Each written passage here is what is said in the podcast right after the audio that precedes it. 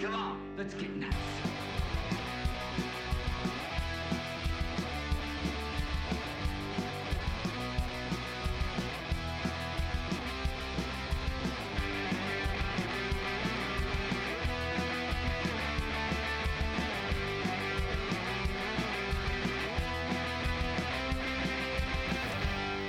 Hello and welcome back to Batarang, the podcast where we bring you the Batman insights that others are too superstitious and cowardly to deliver.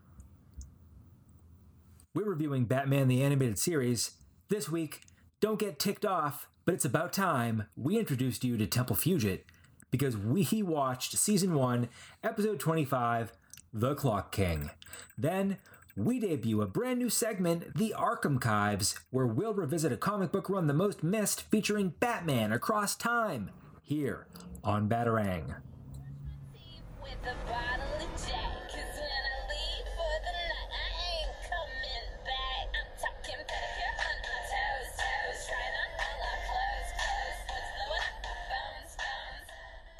And we are back. I am your host, Sam, here with your Batman expert, Brandon. That was two kids throwing the ball back and forth, right? That's exactly it. Perfect. It's Wimbledon. uh, okay, so we watched episode twenty-five, The Clock King, and came away with some impressions of it.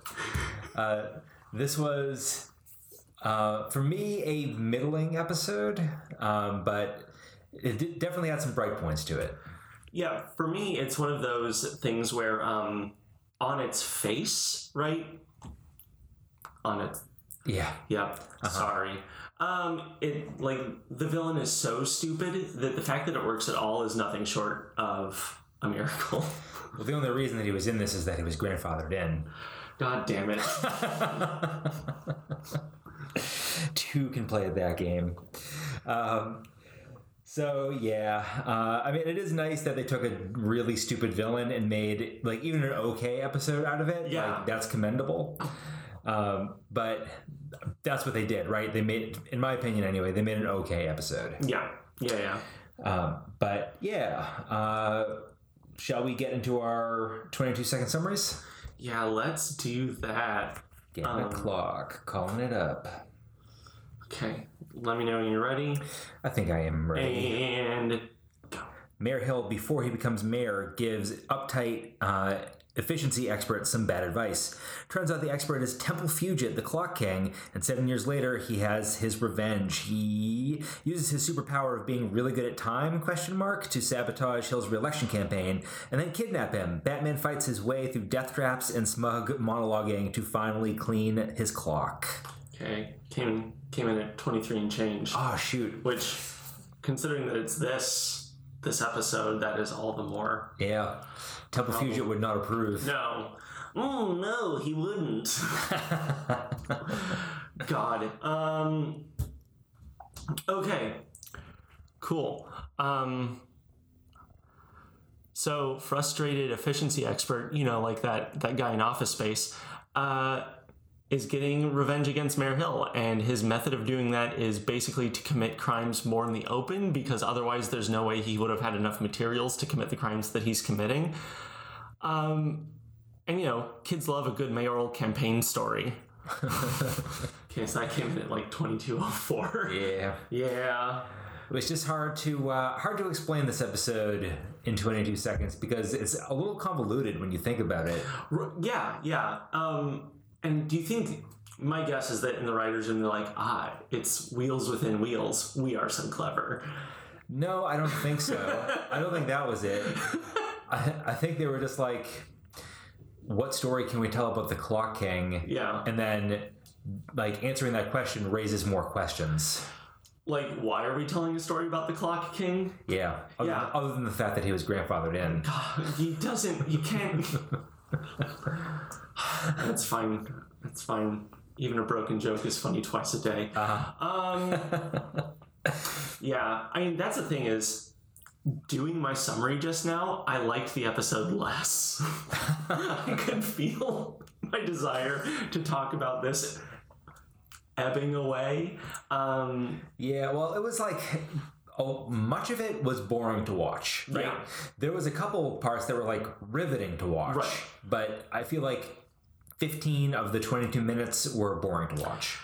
And and to sort of get the uh, get the ball rolling on talking about that, uh, yeah, the uh, the sort of the episode title card comes up, and you know it's it's cool. There's watches, whatever. Yeah, uh-huh. Um, and then you know the. The director's name pops up, and I'm like, "Oh, it's Kevin Altieri." Yes, which raises my expectations significantly. That's the thing is you never you never know exactly which Altieri you're going to get. Yeah. The, so the I was like, I'm going to look for those Altieri hallmarks, and like they didn't really come up.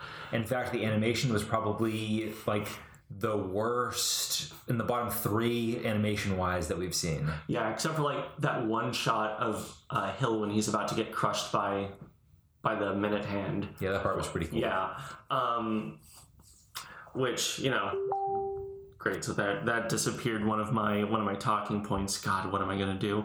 Um, what do you mean it disappeared one of your talking points? Well, I mean, I was gonna talk later about how good that, that shot of Mayor Hill looked, and then then I gave it away now. Well, I think we can spend we'll, we can we can talk about it we twice. We can soldier on it. Because we can actually describe it when we get to uh, it. Oh, okay. Uh, but anyway, um, yeah, like we didn't have any of those really good like painted close-ups, right? Uh, or um, you know, I don't know what are the other Altieri hallmarks? Coherent story. Yeah, yeah, yeah. I mean, this.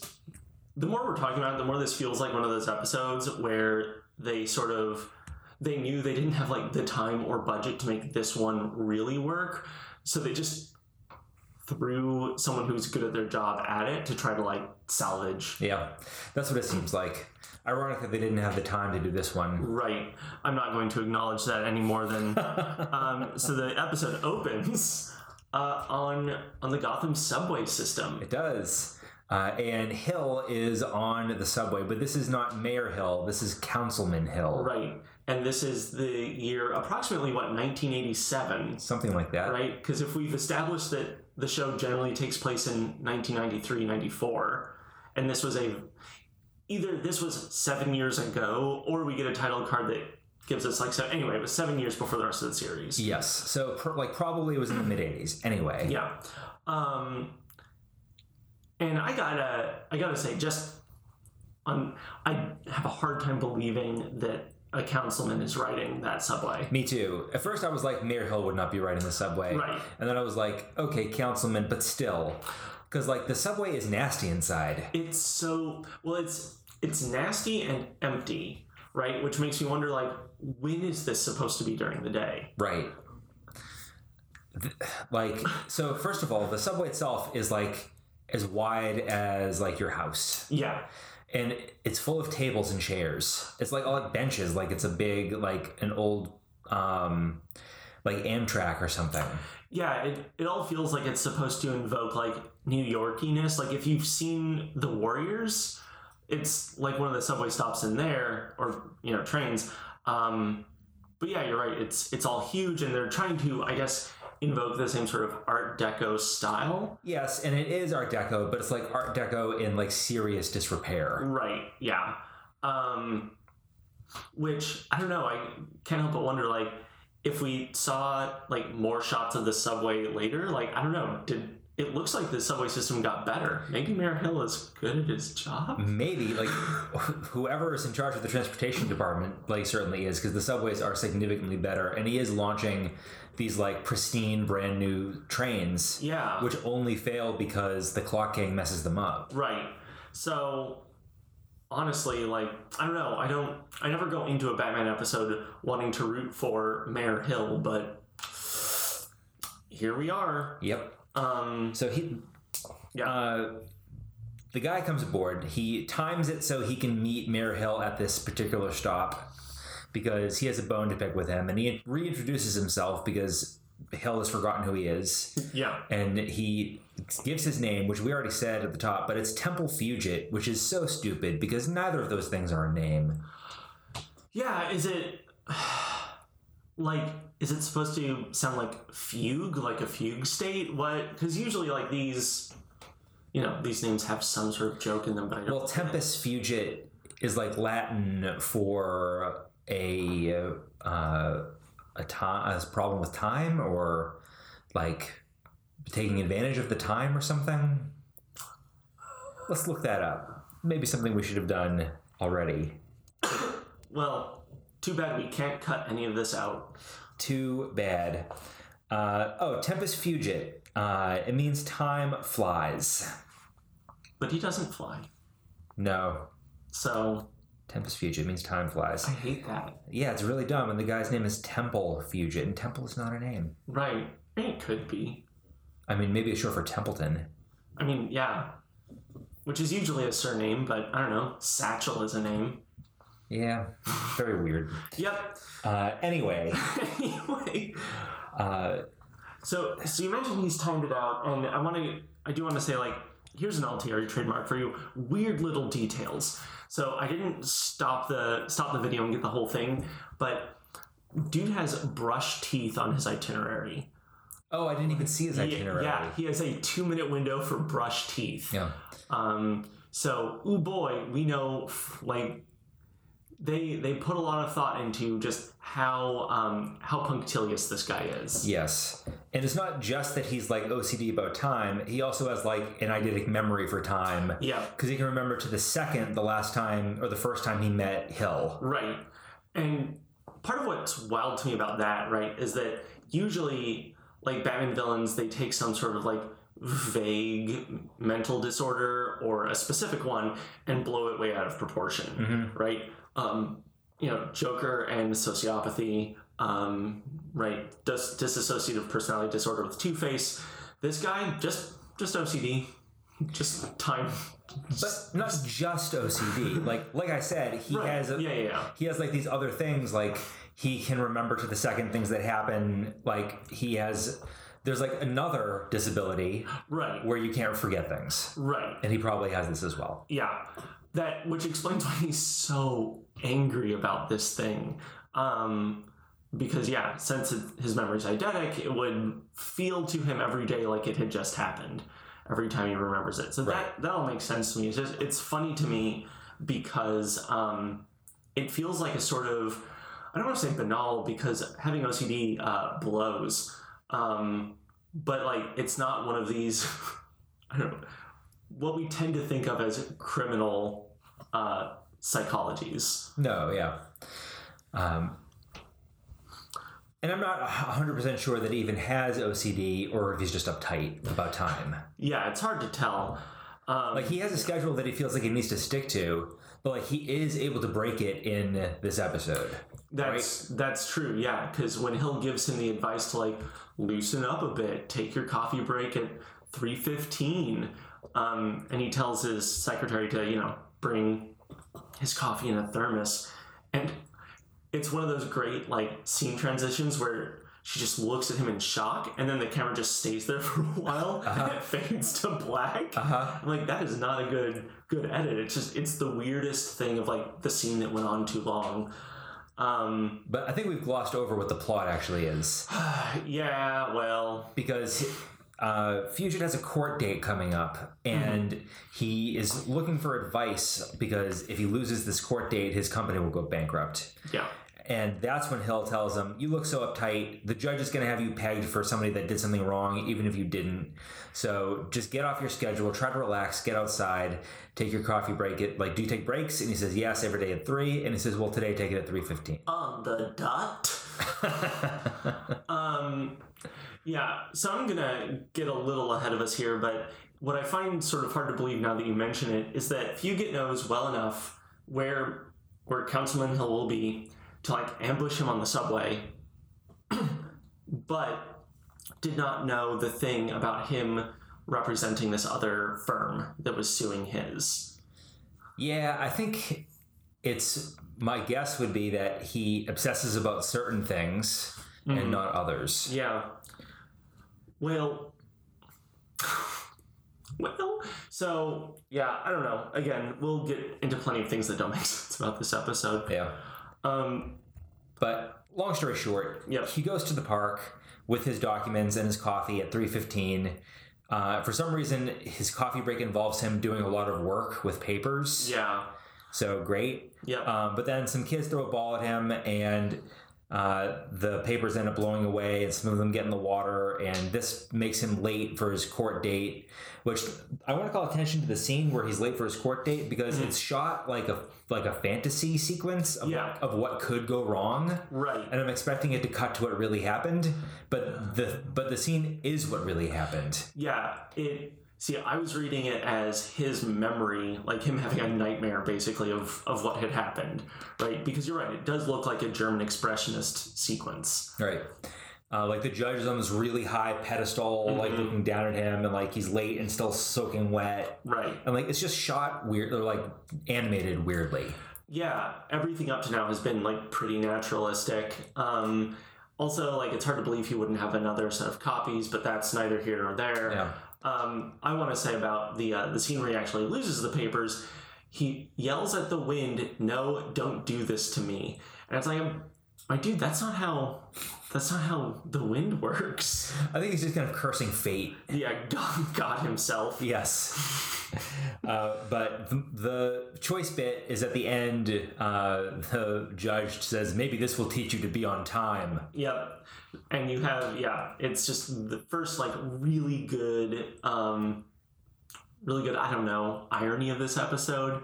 Um, but yeah, he's dripping wet, and it fades to black, and then, then we get the seven years later. eight fifty-seven p.m. Oh, a m.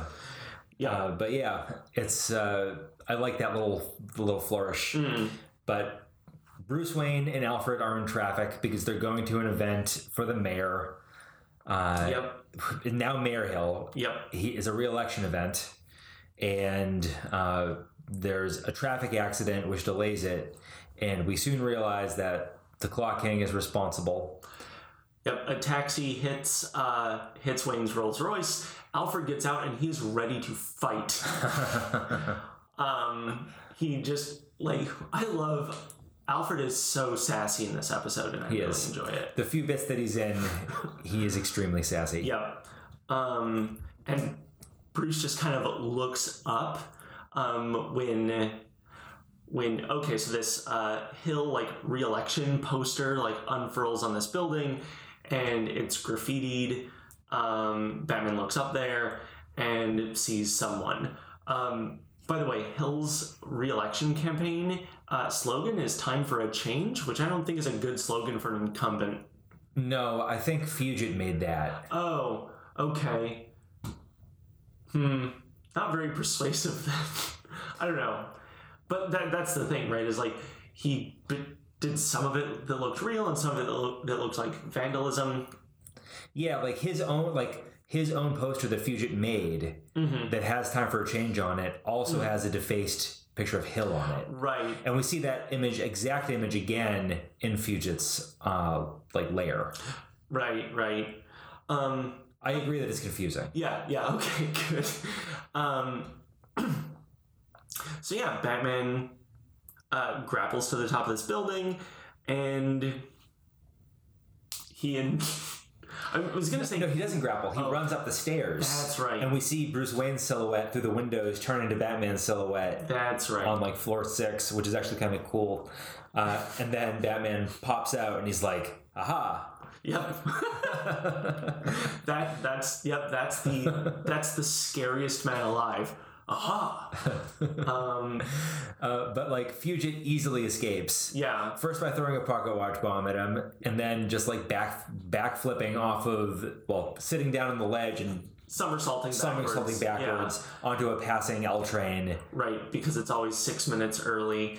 And that's my, like, biggest question about the seven years in between, right, is um, Fugit went from, like, this total... milquetoast, you know, I mean, he's dressed the same way. He still has that stupid bowler hat. Uh-huh. Uh, but now he's able to take several story dives off of buildings and land on moving trains. He can fight Batman. Yeah. Right? Like... Well, now he's driven by hate. Right, but how... Look, I've hated a lot in my life. I've never been able to do any of... But you don't have a time-based superpower. I don't have a time-based superpower that would somehow make me strong and, and fast. That's true. Yeah. Um, Because that's the thing. It's just because you know something is coming doesn't mean you can do anything about it. Which is why I say that it's a superpower. Fair enough. And not just knowledge, right? Um, because, like, anyone can know that Batman takes zero point two seconds to throw a punch, mm-hmm. but it takes a super person to be able to react that fast. That's true, yeah. Um, cool. Uh, so, sorry. Yeah. Batman begins doing detective work. And oh, I'm sorry, can we backtrack for a second? Yeah. Um, for one thing, uh, Mayor Hill ends up at this this traffic light. Yes. Right? So, okay. Um, someone, I think the cabbie, makes the comment about like him being mayor over the hill. So we're to understand that one traffic light problem is enough to tank his mayoral re-election campaign. Gotham is not in a good enough place where the traffic lights this time did not work. And you know what? We need a new mayor. Like, I feel like you have other things to worry about. Like, I don't know, the murder clowns. Um, well, I mean, political slurs stick when there is some truth to them. So my guess is there's something underlying uh, that there's already something bubbling up where people are tired of Hill. And, and that's fair. And I know, like, again, it's a children's cartoon. Um, and we don't have, like, it's a twenty-two minute episode. We don't have time to get into, you know, tax law in Gotham or yeah, all of all of his yeah. other political liabilities, whatever they happen to be. Right. But then we see the we see the vandalized poster, and Hill asks if it's a joke. It's like, yes, yes, it's a joke. Like, what? What did you think it was, my dude? Um, just he's just like it isn't a very jokey joke. Otherwise, it would be Joker, and then they'd be in real trouble. Yes. Not that he's not in real trouble now, honestly. Because right. things uh, things are not good, and they're about to get a lot worse for him. That's true. Fugit does get closer to killing Mayor Hill than Joker did. Yeah. Just feels bad to say out loud. uh, so Batman begins doing some detective work. He discovers that the pocket watch that had the little bomb in it was a six thousand dollars um, Metronex. Yeah. And evidently, there is a... Uh, government or like private database of everyone that has bought and sold a Metronex, which I wish they had those for handguns. But. um, I mean, fun fact, uh, handguns have several serial numbers printed at different places, and that's why some people, when they try to file off serial numbers uh, from a handgun, they only get a couple because you actually have to take it apart to get the last one. Um, But I cannot, as a uh, random person, look up the list of every single handgun that's been bought and sold in the U S A and who currently owns them. Well, if you want to know how you'd be able to do that, check back on our uh, our interview about the bat computer. Mm. Boom! Sa- synergy. That's synergy. Yes. Uh, that was way back in episode one. Oh, God. So go dial the Wayback Machine to... Um, Uh, on Other Wings if you want to learn more about the bat computer. Yep. So Alfred drives Batman in the white Rolls Royce. Yes. I also wrote that down. And he's not even like... Sometimes he'll at least have the decency to like slump down in the backseat. Nope, nope. It was just Batman sitting in the car. Yep. Anyone that looks through that window would see Batman sitting in the back of Bruce Wayne's Rolls Royce. Yep. Um, and of course the... Uh, The serial number pointed them to an abandoned, uh, demolished clock factory because, of course, it did. Yeah, and then Batman has to like move some rubble to get into it, but Fugit has his lair down there. Yes, and um, I do really like the sound design in this scene. Mm-hmm. Like the whole, um, like all the clocks being perfectly synced is so much creepier. um, so I do really like that about it. Like, of course, he has a bunch of. of clocks down there, and yeah, yeah, just has a shitload of clocks. Just, um, that's, and then he gets, I don't know, the next bit of evidence. Yeah, like he has all his plans just laid out. Yeah, uh, and there's like some pictures of the bank. Yeah, and yeah. Then Batman is like, the the bank. He's looking at that. What would he be doing? Wait a minute, the time locks. Right, and it. And by the way, if if you haven't watched the episode yet, I hope, like, I think Sam's voice there really evoked what the camera does, which is just a real close-up shot on Batman's face. um, like, the words, the time locks, are supposed to be menacing for children. Yes. Yep. Uh, so he goes to the bank. He and, along Toth Street, or Toth, uh, depending on how you pronounce it, uh, the Egyptian god of wisdom, sometimes ibis-headed. Um, I just thought that was a really weird choice for... for the name of a street in Gotham. Yeah, weird. It's more, more of an asteroid on the expanse. Right. Uh, um, again, yeah. These small... I guess I've just watched these enough that these are the details that stand out to me now. Oh God, I can see it all. I can see forever. My God, it's full of clock buns. Um, yeah, so they go to the bank, and... Um, Fugit's already done. Yes, this is one of those rare circumstances where Batman is way too late. Yeah, well, that's because like he's not taking, he's not grappling anywhere. He's just taking the Royce. Uh-huh. Um, like I don't know. I'm I'm now thinking about like how difficult it would be to change pants while going upstairs. Uh huh. Even if he's wearing the bat uniform under his suit, which too hot, but fine. Um, it's a rip away one, like a like a, stri- like a stripper.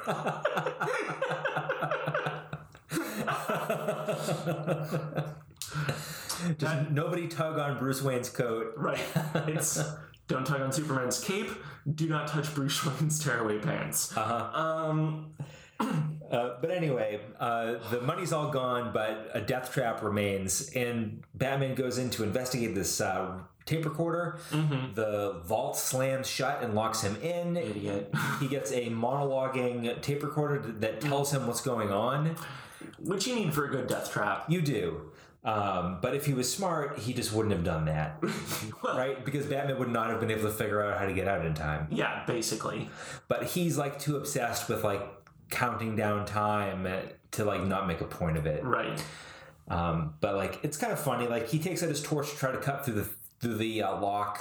Yep. Uh, and like the the tape is taunting him and saying that it would take another seventeen minutes on top of the time that he has. Right. Uh, and by the way, the death trap is a vacuum. Yeah. Fugit knows a lot about Batman. Right? He does. He says like, um, I've. looked at news footage, and that's how he got, like, the stats on Batman's punches and kicks and whatnot. Um, and this goes beyond, like, people knowing that there's a Batcave uh, to things like, yeah, he has an oxyacetylene torch in his belt. And, like, what news footage got that? Um, Summer Gleason's good, but she's not that good. Yeah, good question. Because uh, because the episode needs it. That's why. Yep. I mean, it didn't even need it. No. Uh, he could have just said, like, any torch, right? Like the most powerful industrial torch. Yeah. Um, but yeah, the uh, people uh, people know Batman, man. He he's the worst. Like, there's this bit in Dark Knight Returns where Green Arrow says that uh, that sure Batman always played it secret, but the loud kind of secret. Uh huh. Like he is the worst kept secret in the world. Mm-hmm. Um, which is always funny because especially like when I was a kid reading Batman comics. They played around with the idea that, like, a lot of people thought Batman was an urban legend. Mm-hmm. It's like, does that make sense? Because everyone knows who Superman is, and they're besties. Mm-hmm. So how does that work? It doesn't. It doesn't. Um, there may be, like, yeah, if you have, like, a standalone Batman series mm-hmm. that doesn't acknowledge everything else, and it's, like, almost like this show, right? Right. Uh, you could probably do that. Like, he does exist, but... Yeah. Or an M and M's commercial. Right. What? For, don't worry about it. Okay. A few people at home know what I'm talking about. Uh, is it is it because J K. Simmons voices Yellow Eminem and he also played Commissioner Gordon? Yes, that was it. That's it. Perfect. Okay, you got it. Oh, God, my head hurts so much. Um, okay. But Batman has to escape the death trap. He does it by in a pretty cool way. It is, yeah. He breaks open the uh, the cassette tape that has the, the taunting on it, right. And creates a little uh, con- uh, a pulley system, a pulley system yeah. where he's able to pulley the the bomb slash vacuum mm-hmm. uh, over to the to the vault because if he it's a vibration sensitive bomb and it will blow up if he tries to just open it. Right. So instead he just moves it all the way over to the vault. Right. The door. And he just blows the door off. Yes. At the last possible second he throws a batarang at it. Which is, you know, it's one of my favorite death traps in the series. Um, it's a good one. Yeah. And you know, I I like to see what's nice about it is it's one that isn't like you are alive until you are dead, right? So you see Batman struggling. Mm-hmm. Um, and, you know, the idea of running out of air in a situation like that, that's scary. Yeah. Um, so, yeah, it's just overall a really good bit. Not to mention that he had to MacGyver his way out of it mm-hmm. instead of just using his a gadget or, like, timing something right. Like, right. he had to build a tool. Yeah. When I was doing my notes, I was really searching for the name MacGyver, so I really appreciate you saying that, because all I kept bumping up against was Magruder or Columbo, and neither of those were, were apt for this scenario. No, although he has Columbo'd his way out of things in the past. I think Magruder'd a couple of times. Probably. Um, uh. And then he just kind of staggers out of the hole he made in this bank wall. Yes. I will say that a bomb powerful enough to destroy that vault door mm-hmm. would also kill Batman, uh, him being thirty feet away behind a few bags of money. Right. The smarter thing to have done, also it wouldn't have blown the door. No. Right? The thing to have done would have been to sort of sandbag the bomb against the wall, and that way it would send the force in that direction. Yes. I'm not a bomb expert, but I've seen The Hurt Locker, so it's basically the same thing. Pretty much. Pretty much. Uh, too bad there's no Batman episode where he's pinned down in a foxhole by a sniper. too, too bad... Too bad uh, Catherine Bigelow hasn't made a Batman movie. Yeah, too bad. One day, we can hope. I don't know if I want that, actually. Um, but while this is happening, Mayor Hill is trying to give a speech where he's launching a brand new, pristine subway system that will... It's Is it a, an especially on-time subway, or what? So he's commemorating Gotham Central Station, which tells me that, I guess... Gotham just had a haphazard bullshit spider web. Boston. Boston's public transit. Uh-huh. That's my guess. Um, and yeah. he, he's like memorializing the fact that they're built, like updating it, or like it's the anniversary, or they finally fixed something. Like, what's going on here? I, I don't know. Again, like, it's bad enough for us as, as grown-ass people, uh, but imagine being a kid and, like, watching this scene. Yeah. It's like... Because that's the thing. I remember seeing this episode as a kid, and, mm-hmm. like, you know, the death trap, the fight at the end on the, in the clock, that stuck with me. Like, this is... This passes, like, a dry fart. Like, it's yeah. just... Kids do not care about public transit. Listeners, if you can figure out what he's doing at this speech... Right in. Don't. I don't want this information in my head. Uh, but the only thing that actually needs to get across mm-hmm. is that as part of his speech, at the climax of it, a train is supposed to arrive on his verbal cue. Right. But instead it doesn't. Which, again, as, as someone who has, I don't know, dumb things existed in the world, where... Where would the train have been coming from that it came on right on cue, right? Why would you not just have it, like, just inside the tunnel, and then you can wheel it out? Right. Or, at like, at worst, have a monitor that Hill's watching so we can say the line when it's about to show up. Right. Also, you would hear it, maybe this is my Boston-centric mindset, but you would hear it screeching screeching down the, the uh, tunnel well before it arrives. Like, like some sort of Batman out of hell. Yes. Somehow, somehow it accelerates while having the brakes on. Uh-huh. Um, my thought was, as a commuter rail user, uh, the train not coming, not a surprise. In fact, um, I mean, I've had times when the like the X time train did not come, and then the like X plus half an hour train was late. Yes. So. Especially if it was, like, windy that day. Right. Because the wind does things. It does, to trains. Um, uh, but this is not just a train being late. This is something that was supposed to be pre-set up and timed. It doesn't show up. People start laughing at Hill. The Clock King has taken over the P A system, and he publicly addresses everyone that Hill is a failure. They can't get a train to show up. Oh, and by the way, uh, watch this, because two because two subway trains are about to collide feet away from you. Yeah. Um, which, you know, tells us at least, um, at least Mary Hill is not a European-style fascist, because the trains don't run on time. Um, and... Although I understand that they did in Mussolini's Italy, but fine, whatever. Hey, it's a slogan that we remember today. It's a, yep, yep. Um, we we remember other things. Um, hey, just as an aside, I don't know. He played the Riddler, so I'll connect it that way. Mussolini played the Riddler? Good guess. Um, that would have been great. Uh, so Mussolini's granddaughter is like still a feature in Italian politics. And uh, a couple years ago, she and Jim Carrey feuded on Twitter. Okay. That's the world we live in, folks. Doctor Robotnik and the Riddler feuded with Mussolini's granddaughter. Did Jim Carrey drag her for being the granddaughter of a uh, fascist dictator? No, he dragged her for still being a fascist and said that her father died like a dog. Score one for Jim Carrey. Yep. Yeah, say what you want about the guy, but he is not shy about uh, taking down conservatives and fascists on Twitter. Yep. It's just... Wow. Um, cool. Anyway, there were only minor injuries. Thank God, right? Yeah. Uh, which, come on. I do want to call out that the t- the tension in this scene of the showing the trains coming towards each other and people running mm-hmm. was was well mm-hmm. uh, storyboarded. Then they collide, and like they collide like just how I, how I would want them to, right? Yeah. Like they smash into each other, and like the one on the left goes careening out onto the platform. It perfectly jackknifes. Yes, like, mm. It was beautiful. Yeah. Um, then. Thereafter ruined by the shittiest looking fire I've ever seen in this series coming out the windows of the wreckage. It looks like they were drawn on like right before they had to like turn in the film. It, it would have been better if they just like cut it out behind it and just held it over a fire and photographed that. Well, th- that would be if David Lynch had uh, done this episode. Fire train with me. Uh-huh. Um, but luckily, guess who's there to report on this?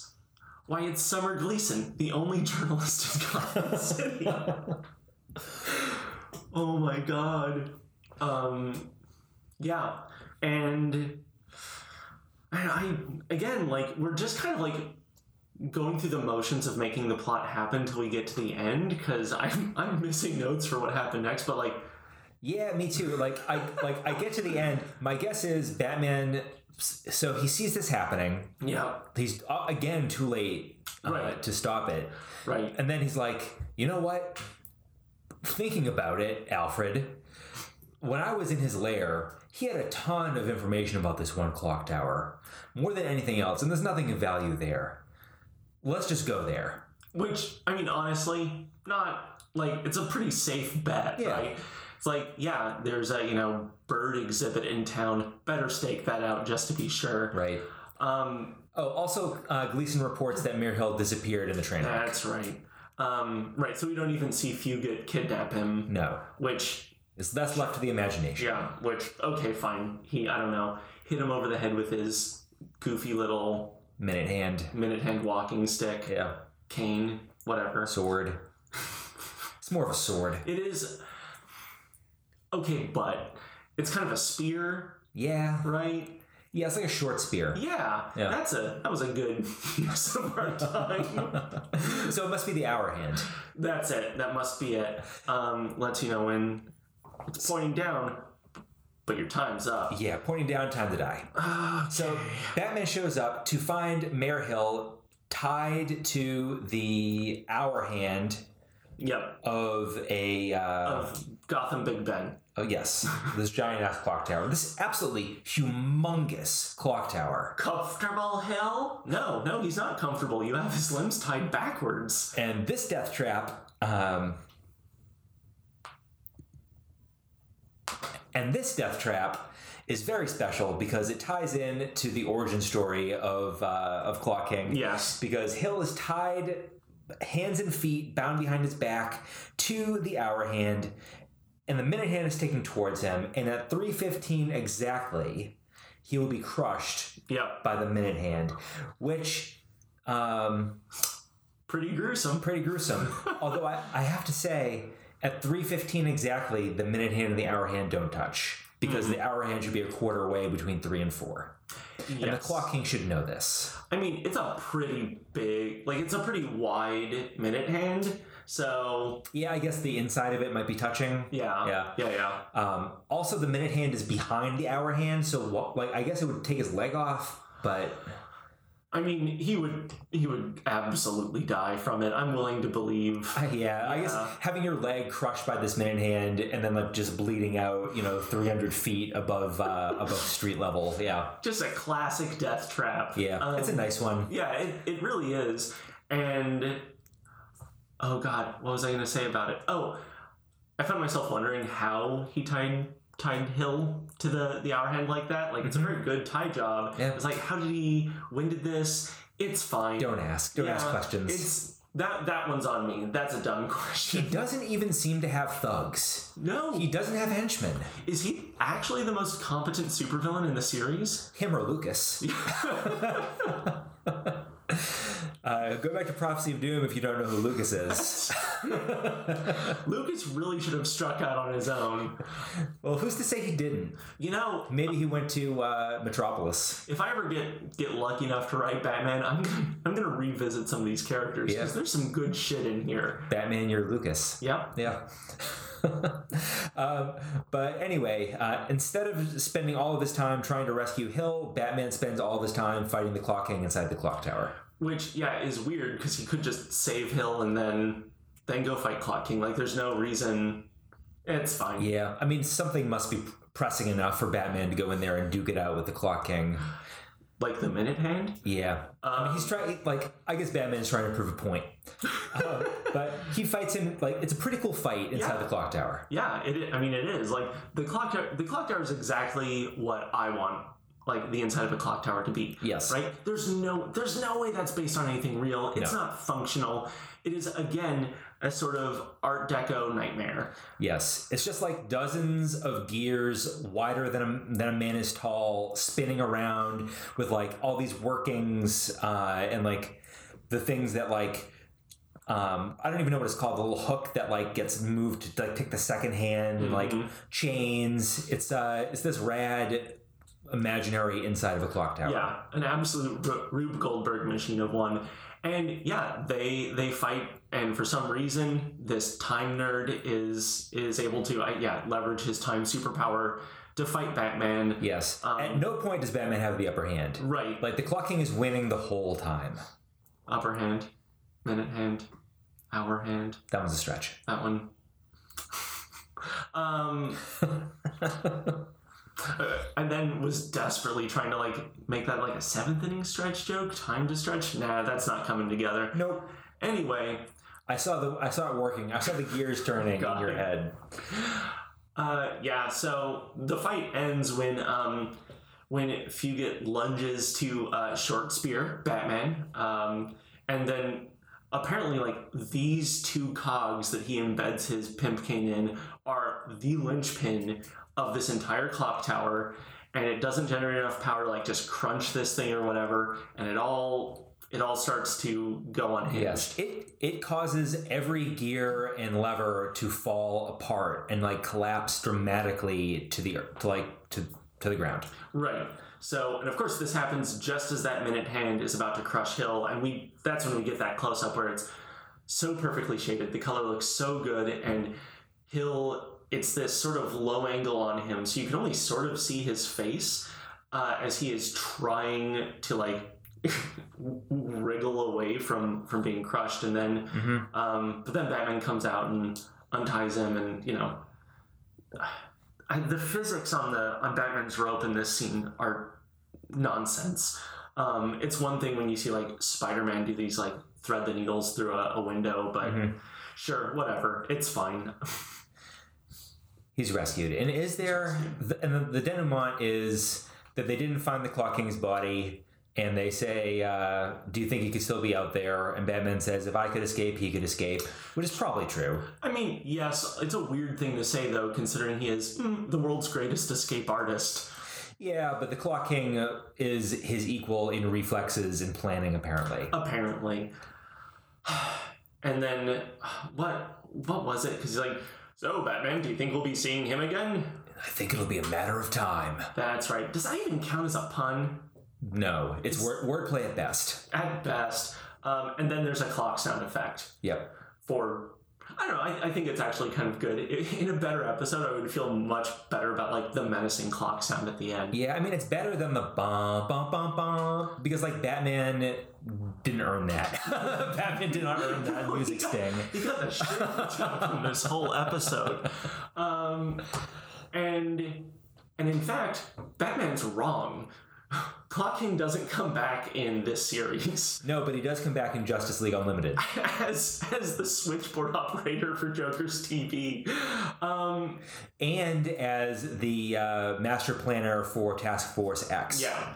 So, neither of which Gordon deals with. Nope. So, there's no we here, Batman. Um, I will say, as far as Batman not earning it and just getting clowned on at every opportunity, what I do think is kind of cool about at least the conceit of this episode is so much of it is based around Clock King weaponizing the city mm-hmm. against um, against Hill, against Batman, right? Like, I don't know, he's a real systems thinker. And I and I appreciate that about, like, Batman sort of seeing himself as the embodiment of Gotham, right? And someone saying, like, well, I just memorized when the trains run and suddenly you're shit out of luck.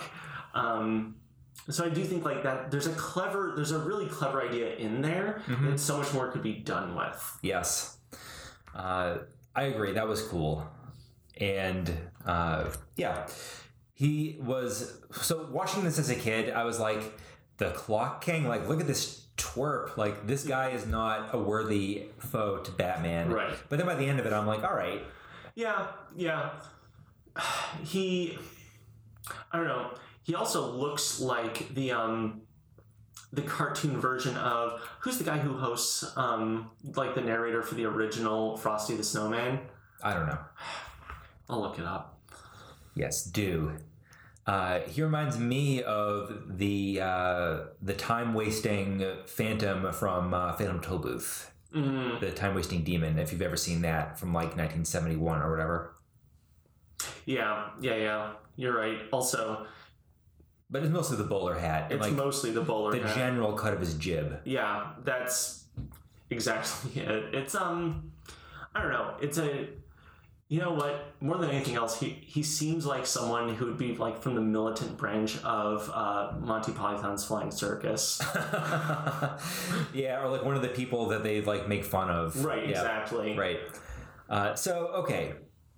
I already said that I think Batman would have been dead from that explosion. Yeah. What else do we have for the body count? God, the train station. Heck yeah. Yeah, I'll I'll say dozens, dozens, right? And that's assuming no one was on those trains. Right. If there's no, even if there's no passengers on, on those trains, trains have operators. Right. Like, even in Gotham City, the trains have operators. Yeah, they have operators. They're so dangerous. Um, I'll say at least half a dozen people would have been dead if the trains were otherwise empty. Yes. Um. So, Any, yeah. Anything else? That's probably it, right? That's probably it, yeah. So let's rank it. Yeah. Uh, yeah, I was coming into this feeling much better about it. And then, um, you know, even celebrating the, the bits of it that I did, I am not, I'm going to say pretty solidly in the middle. Did my attitude drag you down, or was it just like...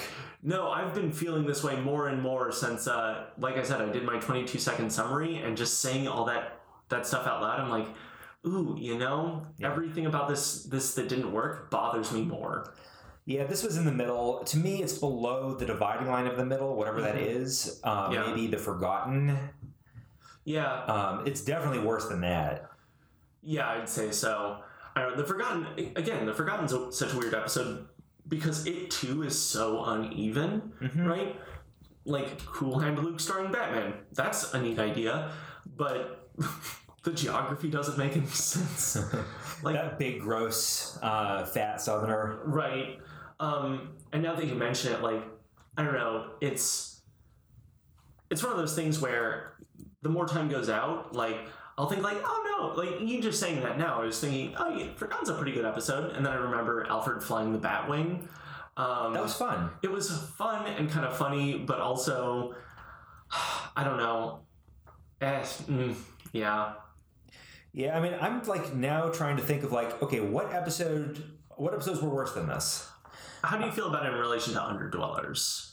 I think it's almost tied. Yeah, that would be my my call. Because like Underdwellers is where like we get to the point where it's like competent but not very good. Right. Uh, and like below that is like the, the most terriblest episodes. Right. Your your Cats and Claws, your um, Joker's Christmases, that sort of thing. Yes. And above that you get like decent episodes that are in the middle of the pack. Right. Yeah. Yeah.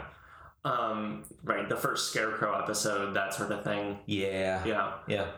Um, cool. Yep. It is. It is an episode of Batman the Animated Series. Yes. Like, the only reason that the Scarecrow episode was better than this, mm. the first Scarecrow episode, is because the of the animations on the uh, the nightmare sequences. Yeah. Yeah, yeah.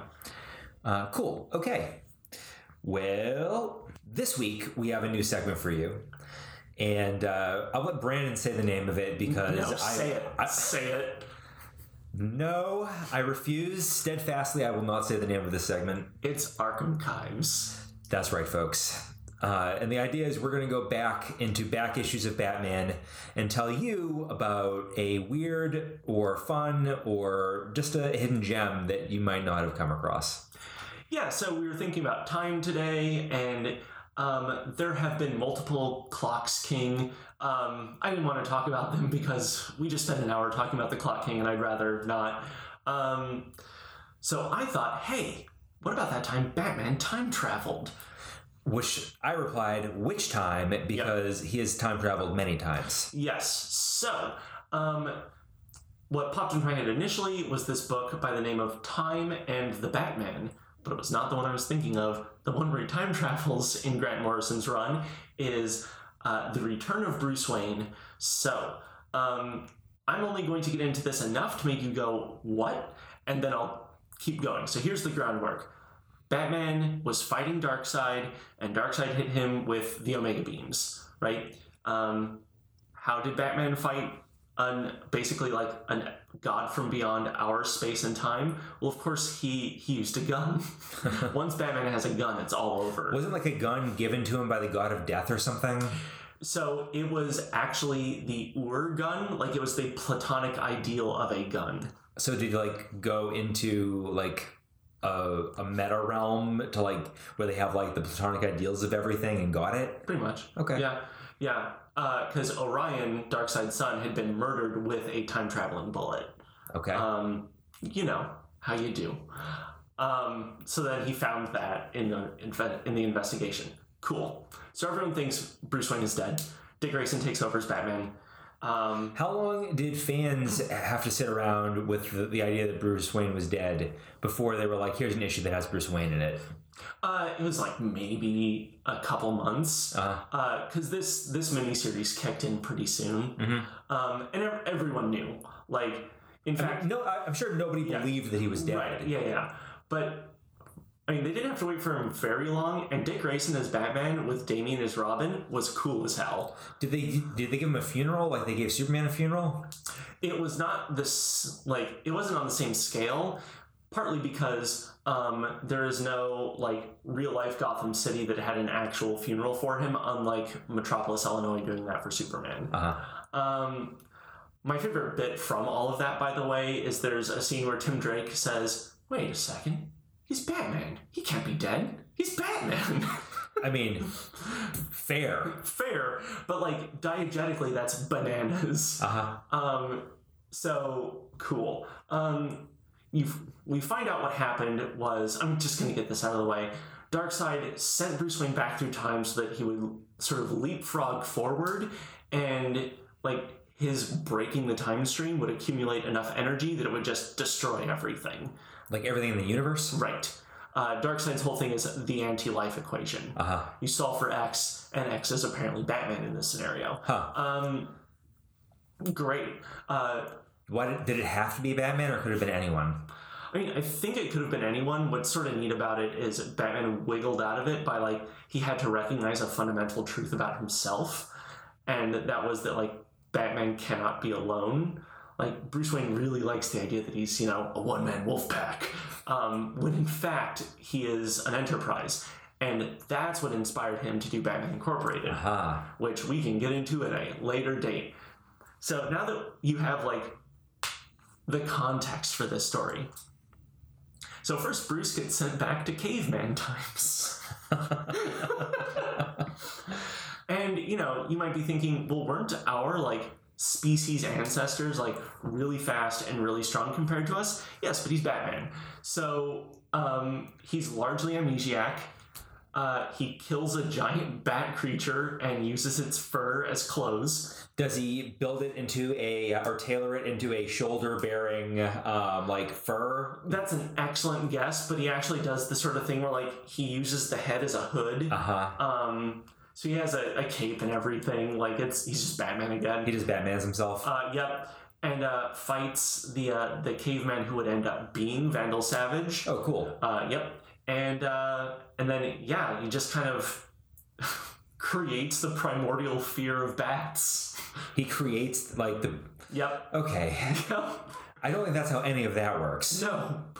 But it, it's so... It's such a Morrison thing to just, just be like, hey, I've heard of writers who use subtext. I use super text. Um, so great. Uh, then, instead of, like... We jump millions, thousands, thousands of years, years ahead.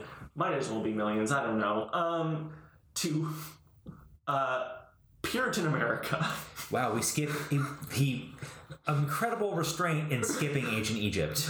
Um, yes, which, you know, now that you've mentioned it, could you please make a note, because that will be our next Grappling Hook episode. um, I remember in the last Grappling Hook, you were telling me about the Batmans uh, throughout time. Yes. Yeah. And I will applaud Morrison for not doing Ancient Egypt Batman, because that would be, ooh, mm, little tone deaf. Um, Although he could have fought uh, Hawkman there, right? He, yes. Yeah. Or met him. Uh, or just King Tut, whatever. Oh, no, who was a villain on the Batman sixty-six series. Huh. Even more surprising that he resisted this. Yeah. Yeah, actually.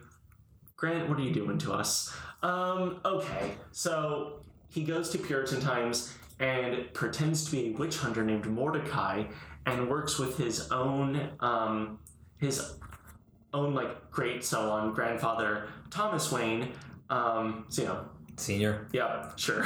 Senior, uh, senior. Yes. Uh, and basically... Does he found Wayne Enterprises in, as, in sixteen fifty or whatever? Good guess. He actually just says, like, these none of these women are witches. So he gets all these, like, accused witches exonerated. Oh, nice. Basically, yeah. Does he, like, prove with, like, modern uh, forensics that they're not witches? Uh, because modern, that would get him accused of being a witch. Right. Like, modern forensics in the way that, like, uh, Tim Burton's, like, Sleepy Hollow uses modern forensics. Uh-huh. Um, so that's great. I forget if it was before or after this, because uh, my sense of time is uh, borked all to hell. We do get Pirate Batman. Sweet. Yep. um, so he just becomes a straight-up privateer.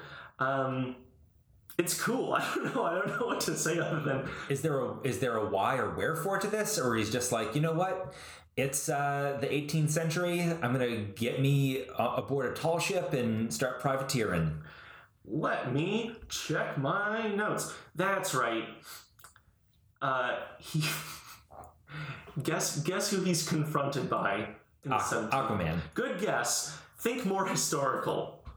Uh, uh, Queen Blackbeard. Oh, great. Who might be the only motherfucker more theatrical than Bruce Wayne. Yes, the guy was theatrical and a badass. Yes. Um, and I, to my knowledge, there's no record that he ever actually killed anyone. So... I don't know. Um, anyway, so Blackbeard believes Wayne is the fabled black pirate and demands he lead him to the most, uh, to one of the most famous treasures he is known to have stolen, Um, which is of the uh, the Miyagani tribe, um, and uh, and if you might recall that name from uh, being the Native Americans who lived on Gotham Island before white folk came uh, and ruined everything. Um, so they go back to, like, find this treasure, and what they find is um, like cave paintings and stuff um, that commemorate Barbados, the bat spirit of prehistory that was Bruce Wayne. Full circle. Yep. Yep. Yep. Um, he also does. Um, he also does uh, Cowboy Batman, right? Might as well. Yep. He carries guns, doesn't use them on anyone, or at least not to kill them. Uh, Vandal Savage takes out a bounty on him. Uh, Jonah Hex goes to collect. This was the Thomas Wayne uh, one, so it was. So it was. Excuse me, uh, just you know, it's Nathaniel Wayne who was the witch hunter. Uh-huh. Thomas Wayne, who was the uh, cultist. Um, It's like a Lovecraft kind of cult. Well, kind of, yeah. So the Barbados cult shows up every once in a while. There's one story where Barbados is summoned by uh, Freemasons, including uh, Benjamin Franklin. Challenges everyone to a limbo contest? I mean, might as well at this point. Um, that's the one where Riddler kind of manipulated Batman into cutting open a baby's throat. Yeah. Uh, We're to the point where I'm like, yeah, that one. There's so much more Batman to go. Um, so great. Um, I mean, there's a few others, but yeah, like Batman finds the Batcave in time, like in you know Old Westy times. I really like the idea of Batman and Vandal Savage battling through time. Yeah, like that is actually a very cool idea. Yeah. Um, So yeah, and then, like I said, Batman eventually catches up. So he gets to the end of time. Um, he does some shenanigans, uh, blah, blah, blah. The plot of Flatliners a little bit. Okay. Um, it's dumb. Um, and then, yeah, he uh, he ends up back at um back in his regular time fighting uh, Doctor Hurt, who has been possessed by the spirit that was going to use Batman to blow up the universe. And um, so two Batmans and a Robin fight uh, Doctor Hurt. And, ooh boy, we can talk about that some other time. Anyway, Batman's been a pirate and a gun gunfighting cowboy and caveman, and he's just a living action figure. Nice. Uh... Hang on one second. I'm going to look up what episode comes next so I yeah. can pitch to it. Batman T S, Blu-ray episode list. Here we go. Uh, was that the end of this too? Oh, you know, it might have been. No, Appointment in Crime Alley. Okay. Hot damn. So, if you liked that, or if that sounded cool to you, go seek those books out. Yeah, it's it's in one trade, so it's just The Return of Bruce Wayne. And if you prefer just hearing us gab about the animated series, tune in next week where we're going to talk about the classic episode, Appointment in Crime Alley, uh, one of the, the more mature and moody episodes of Batman the Animated Series, which is saying something. Yeah, and, and gets in one of my favorite and uh, under like criminally um, underrepresented Bat family members, Leslie Tompkins. So definitely join us for that one. We'll see you. We'll be here. Same battering time, same battering channel. Emphasis on time.